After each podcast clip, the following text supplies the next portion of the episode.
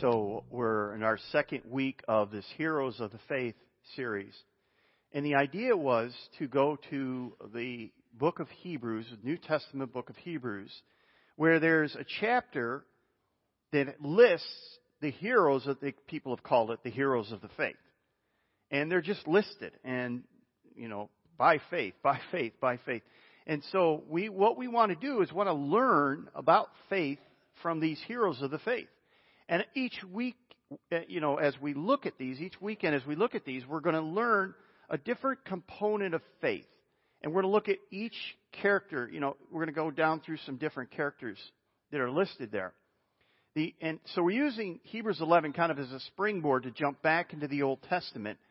And uh, last weekend we talked about uh, Cain and Abel, and Abel was listed, and we talked a little bit about that. And then this weekend we want to look at uh, another person, Enoch.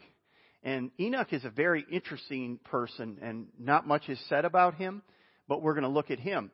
And uh, so what we're doing is we're hoping to do a couple of things. Number one, hopefully this fall your faith will grow. You'll understand faith more. It'll demystify what we have about faith. faith.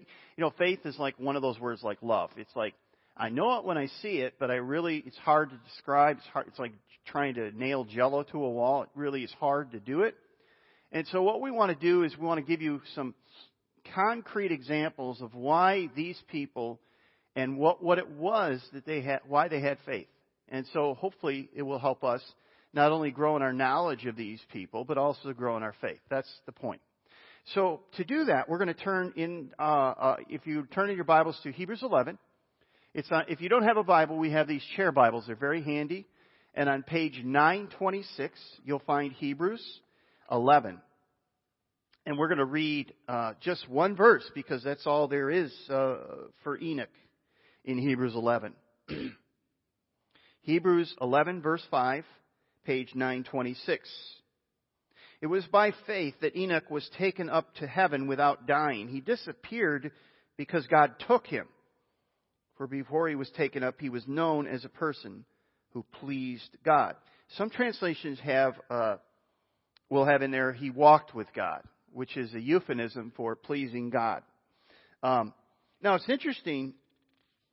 We're not really sure. We're not really told what Enoch did, other than he walked with God. But what what is the interesting thing is what was done to him. that that's the part that most people, when you hear of Enoch, you go, okay, what happened there? And so we're going to look at that. So now here's where we do the springboard. We jump out of Hebrews into the book of Genesis. And that's on page 6. And it's uh, Genesis chapter 5 verse 21. And we're going to read uh, about Enoch. Okay? Because there's a mystery about this guy. And it's going to take us a little bit of time to kind of unwa- uh, unravel it and to try to draw some application. Uh, Genesis chapter 5, verse 21, page 6 in the chair Bible. When Enoch was about 65 years old, he became the father of Methuselah. Uh, and after the birth of, birth of Methuselah, I, I could pronounce it earlier, and I just, I've got a brain freeze here. Enoch lived in close fellowship with God for over 300 years. And he had other sons and daughters. Enoch lived 365 years walking in close fellowship with God. Then one day, um, he disappeared because God took him. Uh, by the way, the guy that I couldn't pronounce very well lived 969 years, Mephibosheth, uh, and he uh, is the, the the oldest recorded person in the Bible. Now you say, well, why they live that long? Well, uh, there's a lot of theories about that, and there's a lot of interesting answers for that, and I'm not going to talk about it. So, uh, you can read somewhere else about that. But if you read the uh, more literal translation, like the English Standard Version, it says in verse 24 of Genesis 5, Enoch walked with God, and he was not, for God took him. What? What do you mean he was not? Here's, here's a few of my initial thoughts about Enoch. Okay, um, now, um, in uh, Genesis chapter 4 and Genesis chapter 5, we have genealogies. Now, when you think of genealogies, you think of uh, Ancestry.com or some other organization. You say, uh, I want to trace my ancest- ancestral tree back. Now, I guess you can use DNA, and apparently German people find out they're Scottish, and you know all this other stuff happens. But um, so we're real precise. You know, uh, this was my father and my grandfather and my and so on. When you think of genealogies in the Bible, don't think that way because they're not using genealogies that way in the Bible. Genealogies are literary devices because what they're doing is they're trying to make a point. And I want to show you that real quick because it has something really important to say about Enoch. All right? So in Genesis chapter 4 and Genesis chapter 5, you have two parallel genealogies. You have the genealogy of Cain. We talked about Cain and Abel last week. Cain was the older brother who murdered his younger brother Abel. After Abel was murdered, Adam and Eve had another child, and his name was Seth. Okay? So what we're seeing in Genesis chapter 4 is the genealogy of Cain. Alright? In Genesis chapter 5, we're seeing the genealogy of Seth. Okay? So they're two different genealogies. Even though there's an Enoch in both of the genealogies, they're different people. Okay? So this, the seventh generation of Adam's line through Cain lands on this character called Lamech. Now, Lamech is a bad dude. He's a violent dude. He's not a good guy. And it's, it's basically what the writer is doing. And by the way, numbers are really symbolic in the Bible. And so seven, you know, it's the number of, you know, perfection. Essentially what seven means here though, what the writer is doing is he's putting Lamech as seven. And what he's saying is really, think of it as he's pointing a bullseye or an arrow right at that person. In other words, he's saying, here's Cain's line, and here's Lamech who characterizes Cain. He's not a good guy. He's not moving towards God. His heart isn't soft towards God at all, okay? That's what he's saying. Now, when you see the birth of Seth, you'll read about it. You can read about it in the book of Genesis. Seth is somebody who very early on you see his heart is warm towards God. Guess who the seventh descendant through Adam on Seth's side is? Enoch. That's the point. The writers between these two genealogies are trying to show here's, here's this guy Lamech who is kind of bad and he's not a good person and he, he's kind of a braggart and he, he you know, he just, he's pretty violent. And on the Seth side, this is the Cain side, on the Seth side, you have this Enoch guy who walks with God. So that's the point that the writer's trying to show in these genealogies. Yes, there are descendants, but they're not concerned if they miss one or two in between. And you'll see that in the genealogies of Jesus in the Gospels. They're not doing that. They're trying to make a point. They're making a point, and for what the, what the writers want us to see is something went wrong in the line of Cain. And, and you see it kind of played out when you see this guy Lamech. You see his bragging. You can read about it. Something went right when you see the line of Seth. Because we see Enoch, who walked with God. Now, we have to understand what the writer's not saying. He's not saying that anybody in Cain's line, eh, eh, you know, Adam through Cain to Lamech, anybody in that line is absolutely totally corrupt. That's not what they're saying. But they're saying, generally speaking, this is not a good line. It's not moving towards God, generally speaking. And on the other side, the Seth line through Adam is not saying everybody walked with God and loved God. And no, that's not what it's saying. But it's saying, generally speaking, this is a line. His descendants were more in tune with God than the other uh, line. That's essentially what he's trying to say. But you can't really, if you just read through it, you go, uh, I don't, you know, I didn't pick that up. Well, you wouldn't because you have to know a little bit about how the genealogies are being used and the seven and all these different things like that. But now you can see it. So now you see the boast of Lamech, who's saying, look at how good I am. And, and you see, you see Enoch. Again, kind of like last week, where Abel never uttered a word. Enoch never says a word. but he, he's walking with God. And one day he is no more. he like just disappears. And, uh, so, so, so it's, it's quite a, a, a remarkable thing. So that's the first thing about the genealogy. Secondly, you're never too old to begin to walk with God.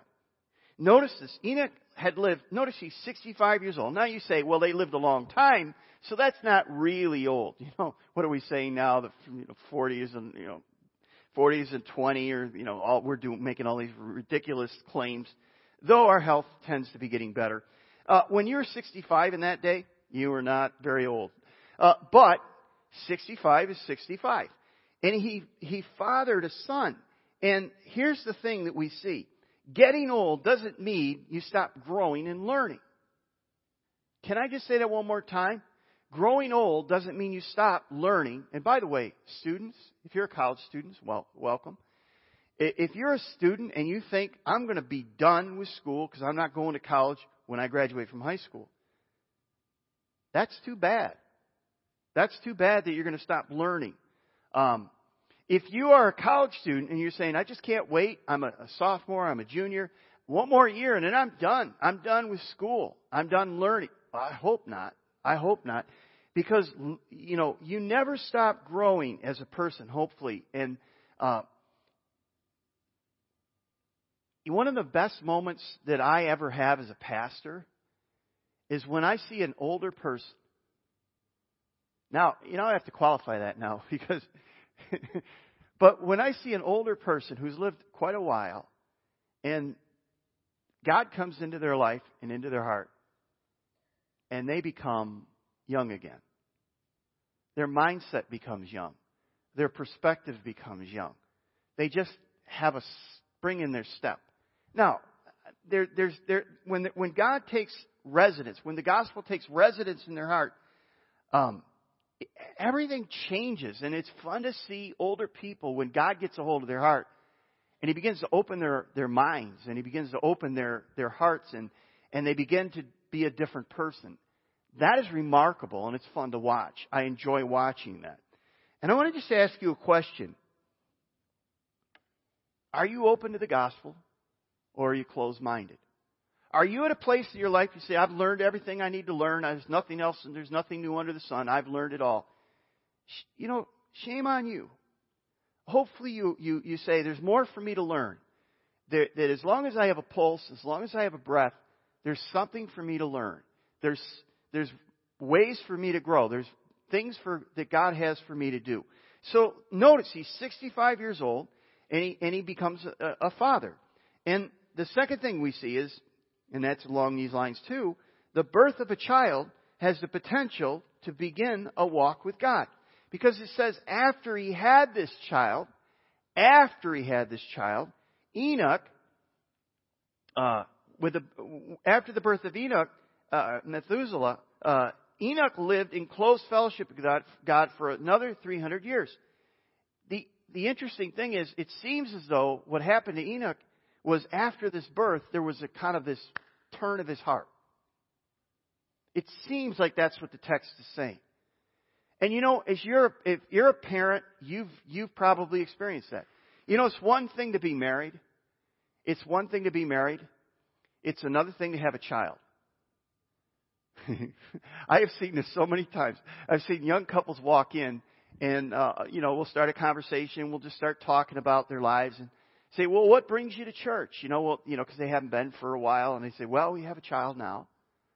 Okay, talk to me a little bit more about that. And they say, well, you know, before it was just us, but now we're on the hook for this little one. And we're responsible for their physical health, their emotional health, their psychological health, and their spiritual health, and we don't know what to do. can you help us? We go, yeah, we think we can, we think we can help you with, as a parent. But, but that's true, isn't it? Isn't it true that when you have a child, you go, it just got real, man. I'm responsible for this little child, and it's not just for their physical well-being, but I'm, a, I'm, I'm responsible for their spiritual nurture. And as a parent, I don't feel equipped to do it. Sometimes that'll turn a heart, and uh, that people get real when that happens. The third observation I want to make is this. Walking with God is the only way to really live to your full potential. You know, I don't, you know, some people make their career their life. Some people make relationships their life, their family. Some people make their hobbies their, their life. But I just want to tell you that only uh, when you walk with God, only will you find your full potential when you walk with God. You, you can't. Because the Bible says that God created us in His image. The Bible says that once we come to know Him, He begins to make us into the beautiful creation that He desi- designed us to be. And we can't reach that potential until we give our lives to our Creator. But when we give our lives to our Creator, and if we, as we allow Him to mold us and make us, we become all that God intends us to be. And by the way, whatever your intention is, it's much lower than what God's says. God has great plans for your life. Incredible, unbelievable plans for your life. If you'll let Him. And, and that's really where the rub comes in, isn't it? Um, it says Enoch lived in close fellowship with God for another 300 years. Now, what is amazing, as I was reading through this passage and I was studying it, I was thinking about it, I was thinking, this is kind of amazing. Because after all, we have Adam and Eve disobeying God, eating from the tree, right? And what does God do? He expels them from the garden. He puts guards, you know, angel guards at the gates so they can't come back in, right? What's the next thing that happens? Well, Cain murders Abel. God says, now you're a guy, get out of my presence, you know, get away from me. and, and, and, but the, the amazing thing is that, that, that somehow or another, men are still able to walk with God. You think God would have given up. You think, you know, this is, this is a mess. But He doesn't. He's still walking. And that's what's amazing, that God is still walking with anyone. Enoch found a way to walk with God. He lived in close fellowship with God. Now, the question we want to draw from is this. How did he do it? What did he do? What does it mean to walk with God? That's what we want to answer. We want to spend the rest of our time with what does it mean to walk with God, right? Uh, the Bible says that can two walk together unless they be agreed? And the answer is, of course not. You can't. You've got to, you've got to, you've got to agree on a pace. You've got to agree on a destination. You've got to agree on a lot of things. And so, um, but what is walking with God? Walking with God is fundamental to being a Christian. Some people say, well, that's for the superstars. I'm not a superstar. I'm just an ordinary Joe. Um, let me just say this. There, there, this is not for the superstars. There are, is no gold club membership. There's no inner ring. God wants to walk with you today. God wants to walk with you today. And you don't have to have a gold card. You don't have to have special membership. God wants to walk with you today. Now here's where we get it mixed up we think Christianity is, uh, we think Christianity is, is having a general belief about God. That's what it is about. Um, so if I have these right beliefs about God, then I'm okay with God. Or some people say, no, Christianity is, is being generally good, uh, a good and moral person. If I live a good moral life, that's what it means to be a Christian. We have a lot of people in our community that believe that. We have a lot of people in America that believe that. And now that's true. Christians should live a good and moral life, but that's not the essence of Christianity. That's a, that, that's a, that's a fruit of Christianity, that we live good and moral lives.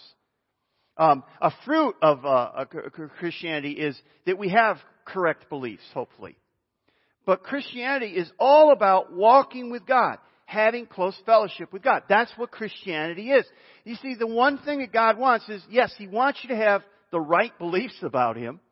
He wants you, you know, my grandson's here this weekend. And, um, he doesn't have any theology. At all.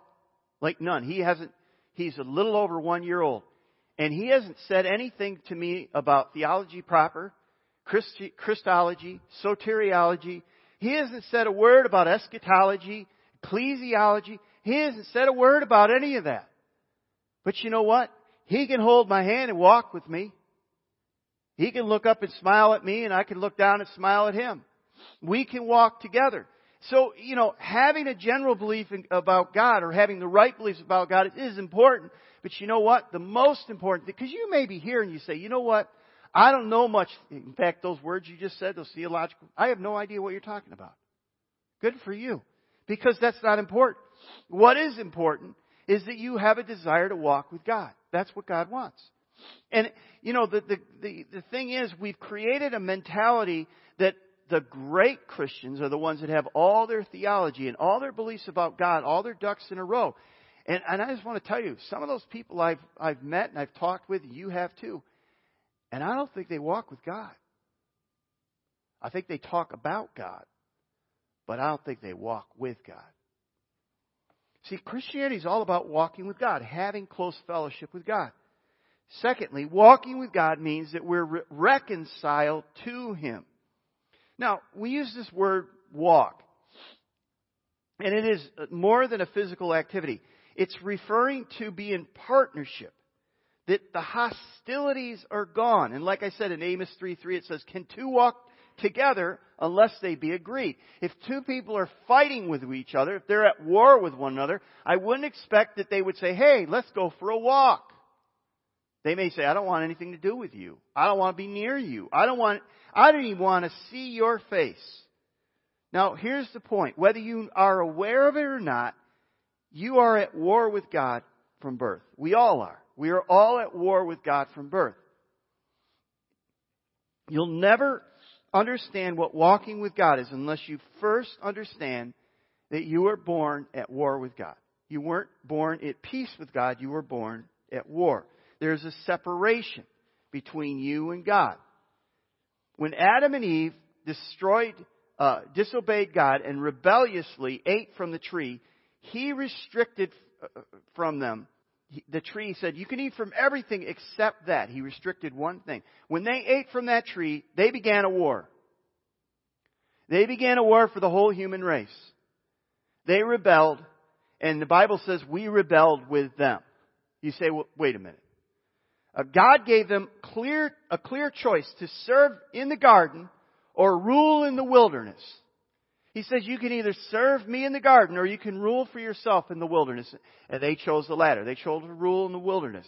They chose to rebellion with God and God cast them out of the garden. And we are all dealing with their decision.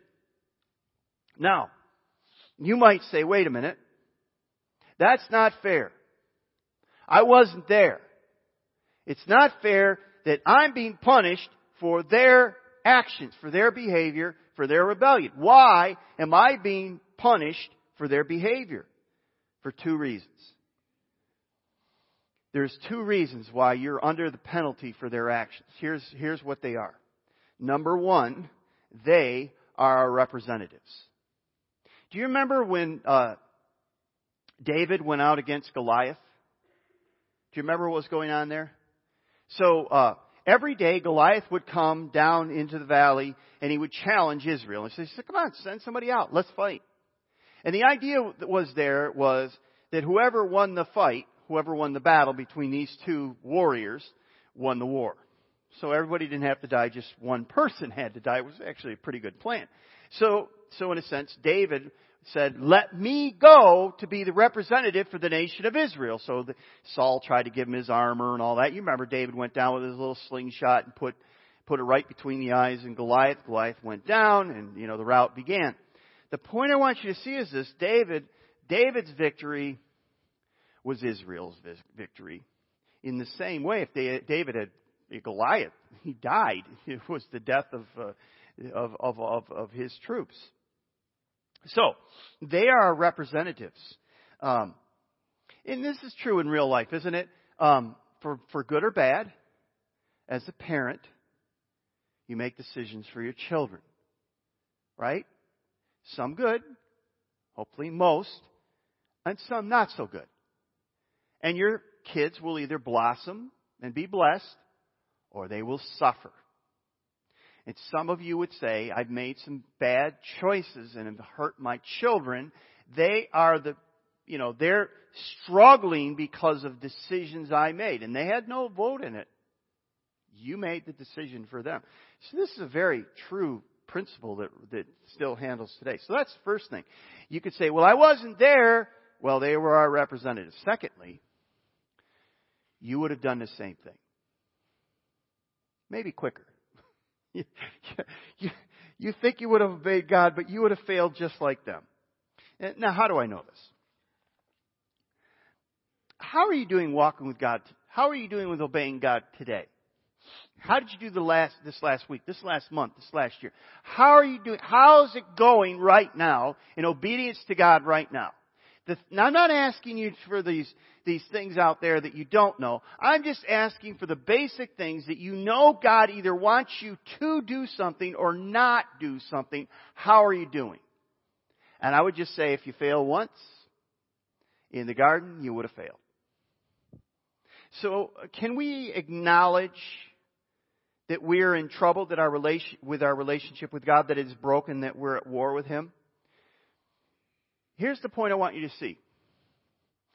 We sin because we are sinners. We are natural born sinners. That little baby that you love and pick up in the hospital within less than a year, they will learn that word no. they will learn to disobey. It almost comes naturally. How is that and how is obedience so hard? Well, that's it.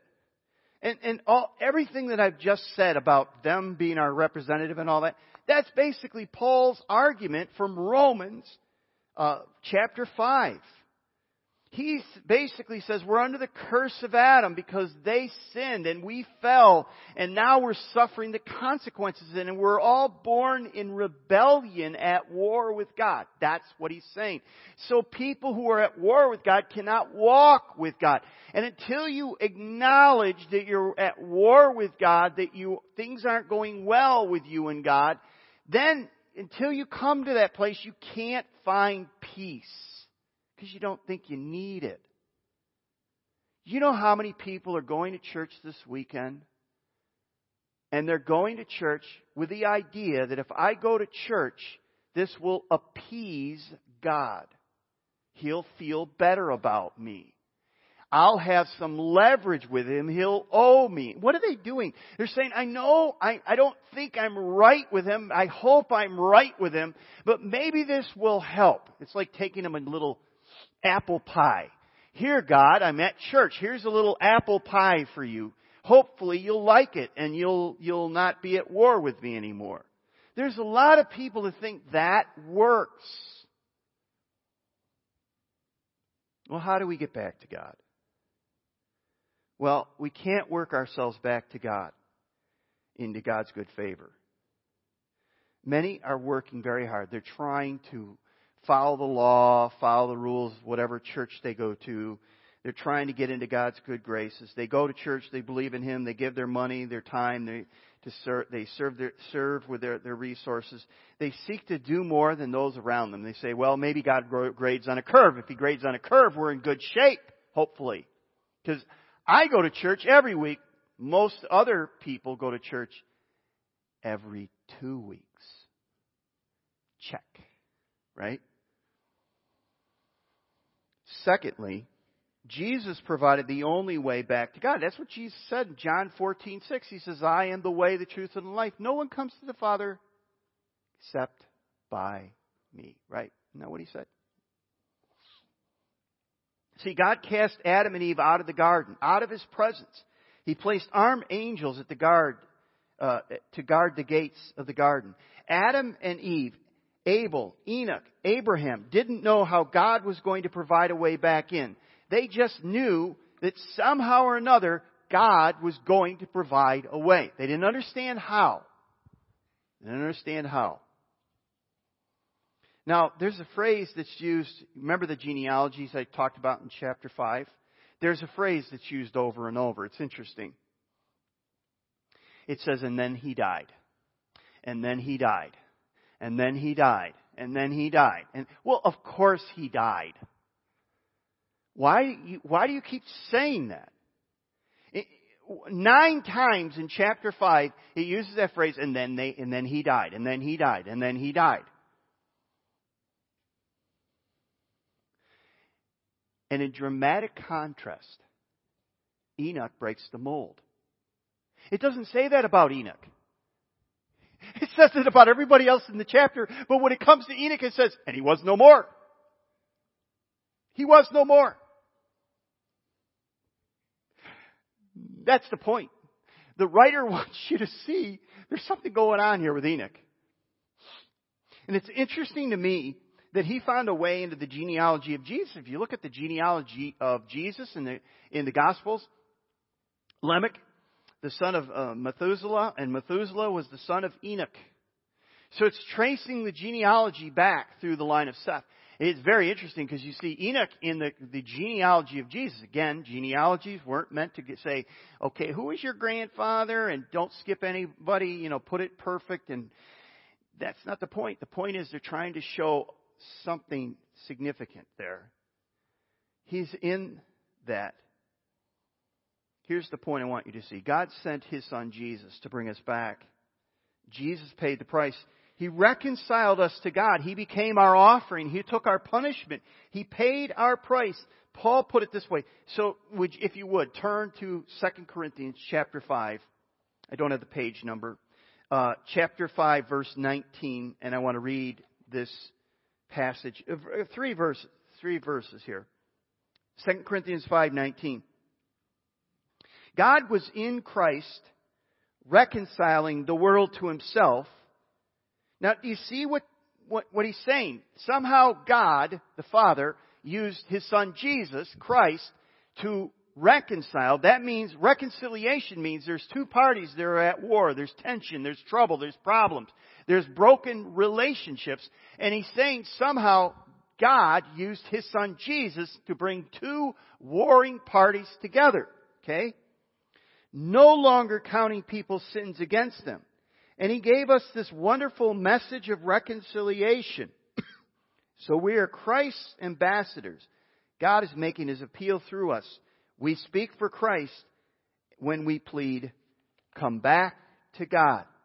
For God made Christ, notice, here's how he did it, who never sinned, to be the offering for our sin, so that we could be made right with God through Christ. So somehow Jesus can make us right with God. Okay? Well, how do you do this? How do you apply this good news to your own war with God? Let me give you three steps. Number one, as I said before, you have to admit you've been at war with God. If you never come to the place to admit, if you think you're okay with God and you, you have never trusted Jesus Christ as your Savior, you're fooling yourself. So you have to admit that you've been at war with God. Secondly, you have to acknowledge that God has a good reason to be war, at war with you. You have to accept that you're guilty, that you're responsible, that He has every right as the creator of the universe to be at war with you. And then number three, you ask Jesus to reconcile you with God. That's why Paul says, be reconciled to God. You can't do it on your own. You have to ask Jesus to reconcile you, bring you into peace with God. And that's why Paul says in Romans 5:1 this. "There's Therefore, since we have been made right in God's sight, substitute reconciliation there, by what? Faith, we have what? Peace with God because of what Jesus Christ our Lord has done for us. How could it be any clearer? See, it's not what you are trying to do or what you've done or what you're going to do. It's what Jesus already did for you on the cross. And, and when you, until you come to the places, I'm guilty, I'm, I'm responsible. Jesus, you're my only hope, like the thief on the cross. Jesus, remember me today because I'm dead. I don't have a, ch- uh, I don't have a chance without you. Here's what I want you to see. When you have peace with God, you can daily walk with God. And you get peace with God by calling upon Jesus and say, Jesus, would you reconcile me to the Father? Will, your, will you allow your sacrifice on the cross pay the price for my sins, my rebellion against God? And when you do that, you have a great opportunity to walk with God. Now, what does it mean to walk in peace with God? Here's some of the implications. And some of us struggle with this. Some of us, we, we've heard this before, but we don't really apply it. Here's what it means. It means that my sins that used to separate me from God are gone, along with the guilt and the sentence. Some of you still feel guilty. Some of you still feel you are unworthy. You know, I mean, if you say, well, I'm unworthy. Yeah, absolutely. That's the whole point of step one. Admit. Right? But along with the guilt and the sentence, I'm forgiven. My death sentence wasn't just stayed, it was served by Jesus for me. In other words, he's not saying, well, we're going to push this away. He's saying, no, it's paid. Jesus said, what were the last words that Jesus uttered from the cross? It is finished. We're not dealing with this anymore. Why are you letting the enemy come to you with old sins and old life and have you beaten down like a dog? Why don't you just put your head up and say, you know what? I am absolutely a sinner. I'll admit it. I'll take full responsibility for that. I am a sinner and I naturally rebel against God. But you know, the other part of it is, now that I've come to Christ, uh, come to God through Jesus Christ and His sacrifice on the cross, I'm His son, I'm His daughter. And I can hold my head up. I am a flawed child of God, and that's okay. That's okay. My sentence no longer hangs over me. I can now live at peace with God. I can walk with Him. I can walk with God. Secondly, it means that whatever the world throws at me, I'll be okay. Whatever the world throws at me, I'll be okay. Why? Because I'm at peace with the most important person in the universe the most powerful person in the universe. I'm at peace with them. I'll be okay. Number three, it means that like Enoch, I can walk in the presence of God today. I don't have to wait till tomorrow. I don't have to wait until I die. I can walk with God today. In fact, Jesus said this. Jesus said, I am going to give you another comforter someone just like me. He says this to his disciples, but the promise is to us today, those of us who have crossed the line by faith. He says, not only, Jesus is basically saying to his disciples, I was with you. Like we walked and like I was next to you and sitting across the, ta- you know, around the table with you and, and, and we were, you were there when I was teaching, so we were together. We walked together. But this this one that I'm going to send, this Holy Spirit, won't be with you. He will be within you. So you get to walk with God today. The presence of God dwells within you. We have more of an opportunity to walk with God today than Enoch ever had. So we can leave this place knowing that not only whatever war we're at is done, but we can walk in peace with God today. Let's do it. Let's walk with God today and tomorrow and this week. Let's do it. Stand with me. Let's pray. Father, help us to learn from Enoch. Thank you for giving us reconciliation through your Son, Jesus Christ that all who call upon the name of the Lord shall not only be saved, but forgiven. And now, Father, thank you for giving us your Holy Spirit who dwells within us, that we can walk with you tonight, tomorrow, next week, forever. We're so thankful for that. Help us to be cognizant that we can walk with you. And Father, thank you for Enoch, who's taught us one more thing about faith. May we apply it to our lives. We pray this in Jesus' name. Amen.